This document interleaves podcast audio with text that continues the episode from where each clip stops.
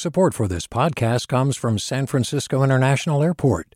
At S F O, you can discover award-winning flavors and unique shops all before takeoff. Learn more about what's at S F O at fly S F O dot com. Hey, it's Avery Truffelman, host of Articles of Interest. And I've got to say, I've been a fan of K Q E D ever since I was a little kid, and I would come out to San Francisco to visit my grandma. It was just what we'd always turn on every time we got in the car, every time we were making dinner and turning on the radio. It was always K Q E D. And then over the years, I've become a massive fan of K Q E D podcasts because this is local reporting at its best. These are answers to questions you've always wanted to know, interviews with exciting, unusual voices, necessary journalism, all told with love and care and artistry. And did you know that a majority of K Q E D's funding actually comes from members? It's just people like you and me supporting the programs they love, while also getting access to cool events, behind-the-scenes footage, and so much more. If you want to sign up and be a part of this amazing community, visit donate dot k q e d dot org slash podcasts to become a member today. That's podcasts with an S. Thank you for listening, and thank you for your support. From K Q E D. Good morning. This is The California Report, and I'm Saul Gonzalez in Los Angeles. In the Central Valley yesterday, Governor Gavin Newsom was promoting COVID booster shots in a community that's seeing a higher rate of COVID hospitalizations compared to the rest of the state. He also warned about possibly rough pandemic weeks ahead for California. K Q E D Central Valley reporter Alex Hall has more. During his visit to a vaccine clinic at a high school in Avenal on Tuesday, Newsom urged people to get a booster shot, warning that California could soon see an increase in COVID-related deaths as we move into the winter, in part due to waning immunity of the COVID vaccines. But while California pivots its messaging from get vaccinated to get a booster, many here in the Central Valley still haven't gotten their first shot. Less than half of residents living in Kings County have gotten vaccinated at all. Newsom says that's partly because people are making up lies about the vaccine, including elected officials who promote conspiracy theories to their constituents. And the reason I keep coming back over and over and over and over again to the Central Valley is I'm trying to counter that. Uh, and I'm here promoting boosters, not in San Francisco, not in L A. I'm here in Kings County because I want to remind people that we have something that's free, that's available, it's ubiquitous, it's in abundance, that can save your lives. Right now, Kings County has one of the highest per capita COVID nineteen hospitalization rates in the state. The governor's office is urging everyone who is eligible to get the booster. For the California Report, I'm Alex Hall in Fresno. It's been nearly a month since the COVID nineteen vaccine mandate took effect for Los Angeles municipal employees, and so far, those who haven't received their shot are not getting tested by the city. The vaccination plan called for city workers who aren't vaccinated to be tested twice a week and to pay for that testing out of their own pocket. But the system for administering those COVID tests is still in the process of being set up. The Executive Employee Relations Committee, which negotiates with the city workers' unions, is scheduled to meet meet later today, and the vaccine mandate is on the agenda. More than eleven thousand municipal workers in L A haven't shown proof of full vaccination, which is required by December eighteenth. The union representing thousands of University of California lecturers says it has reached a tentative five-year deal with U C management and is calling off a two-day strike that was set to start today. The University Council American Federation of Teachers announced a deal was reached early this morning and that the walkout is off and classes that had been set to be canceled because of it are back on today. Union leaders say the agreement will improve job stability, workloads, and compensation. No comment yet from U C on the proposed deal. Bay Area Democratic Congresswoman Jackie Speier has announced she will not run for re-election after serving in the House of Representatives since two thousand eight. Speier has been an especially powerful voice when it comes to gun control and violence prevention, with her views shaped by a near-death incident in her own life. K Q E D Politics reporter Guy Marzorati has more. Speier had a unique perspective on the debate over gun violence in America. She was a survivor, shot five times in the nineteen seventy-eight Jonestown Massacre in Guyana.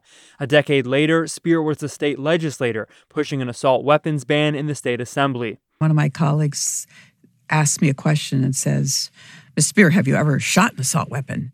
Speier's response, as she remembered in a twenty eighteen interview with K Q E D, let me just ask you a question.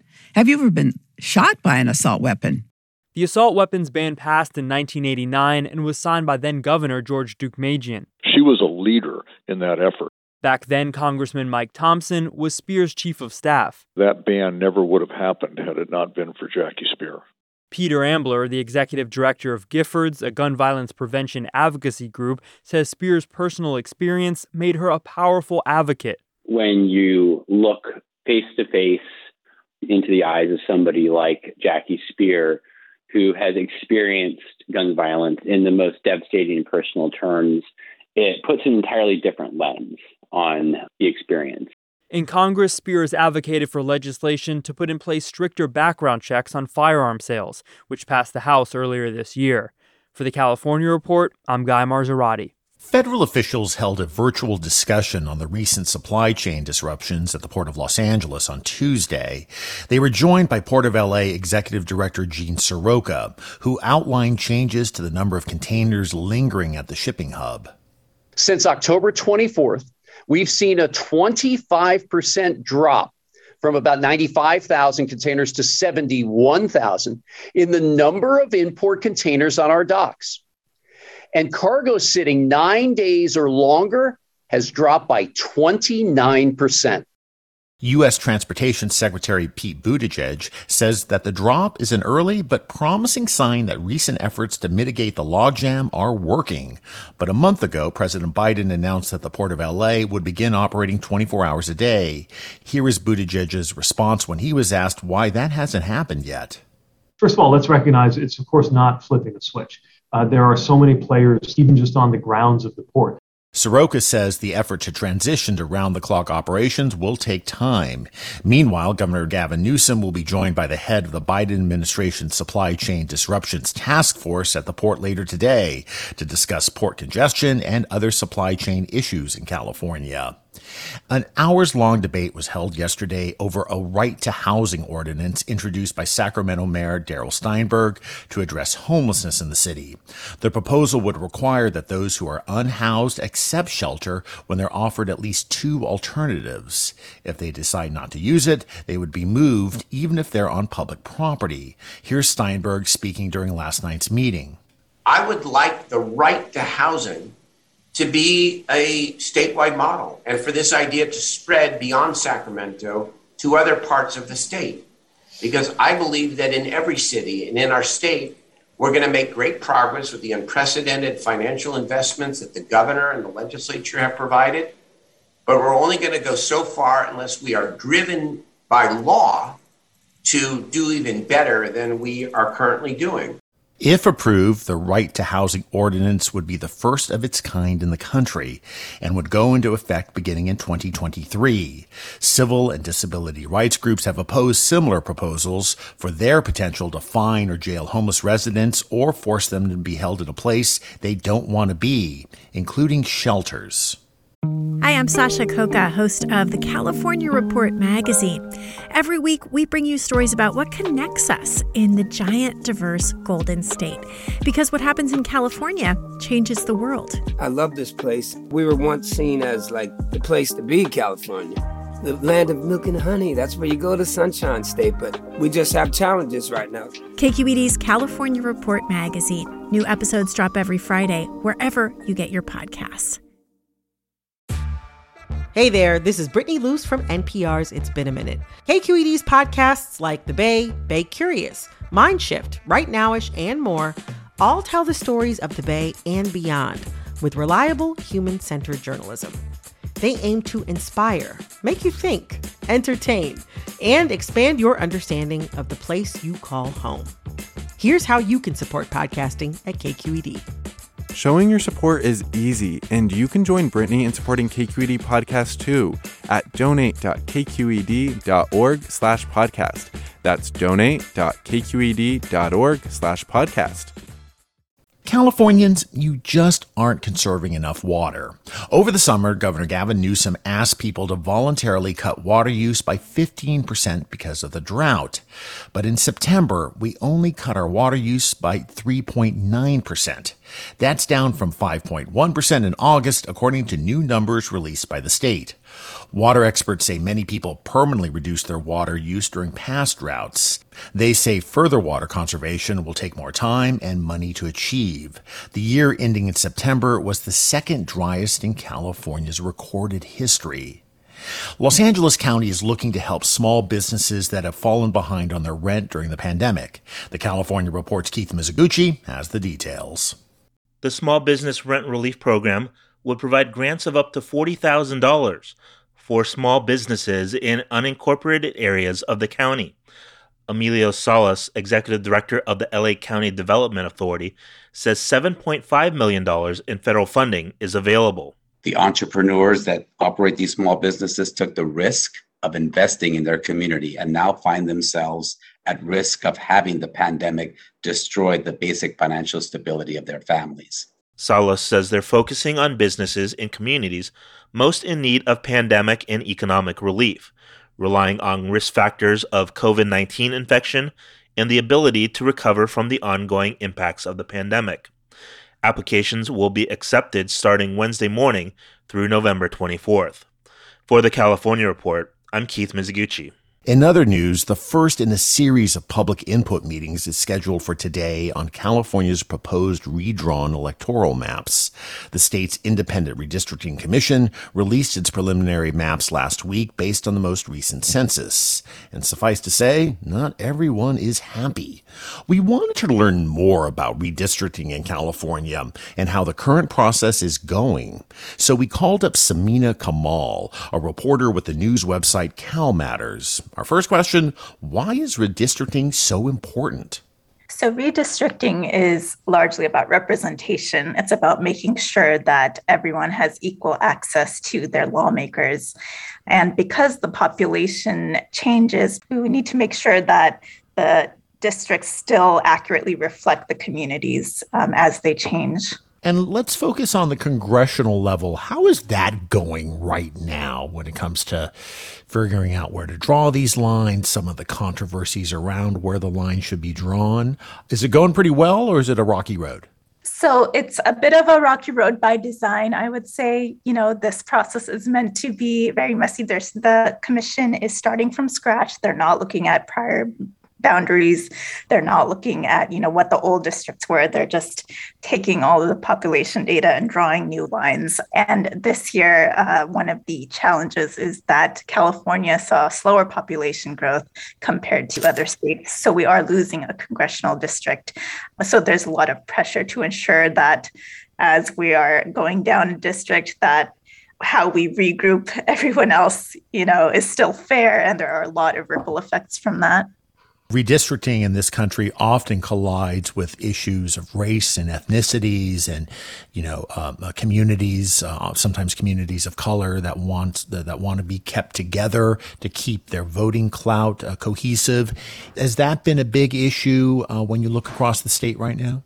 Yeah, that's been a huge issue. And it's partially a good thing, you know, because of this independent commission. One of their main tasks is to collect public comment and to incorporate that comment into their maps, you know, collect the feedback. And so because of that, we are hearing from a lot of different communities about various concerns, pollution in Long Beach to water issues in Northern California and And, you know, cultural communities that uh, have been grouped together maybe due to things like redlining, you know, systemic right. discrimination in the past that have sort of brought communities to a certain place, but those communities have never had adequate access to representation. So because of this public input process, you know, a lot of groups for the first time are being able to say, hey, we want to be grouped with, you know, here or with, you know, with these other groups, and this is how we vote, and this is what we want to see. Yeah, I'll just give a couple of examples that I know of on the local level. I know here in Southern California, like uh, Latinos in Orange County are hoping that they'll get their first Latino supervisor in like in fifteen years because of how the lines are redrawn right now. Although Latinos are a huge portion of Orange County's population, they don't have a representative on the Board of Supervisors. And in Los Angeles, in the city of Los Angeles, I know the Korean population in Koreatown wants to make sure that it is, you know, still remains kind of a cohesive community with its voting strength concentrated to represent Korean Americans in the city.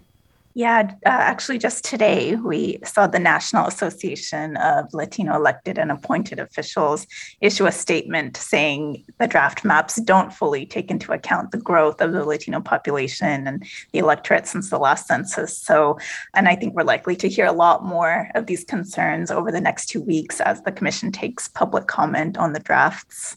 And just finally, when is this uh, process supposed to be finished and over with?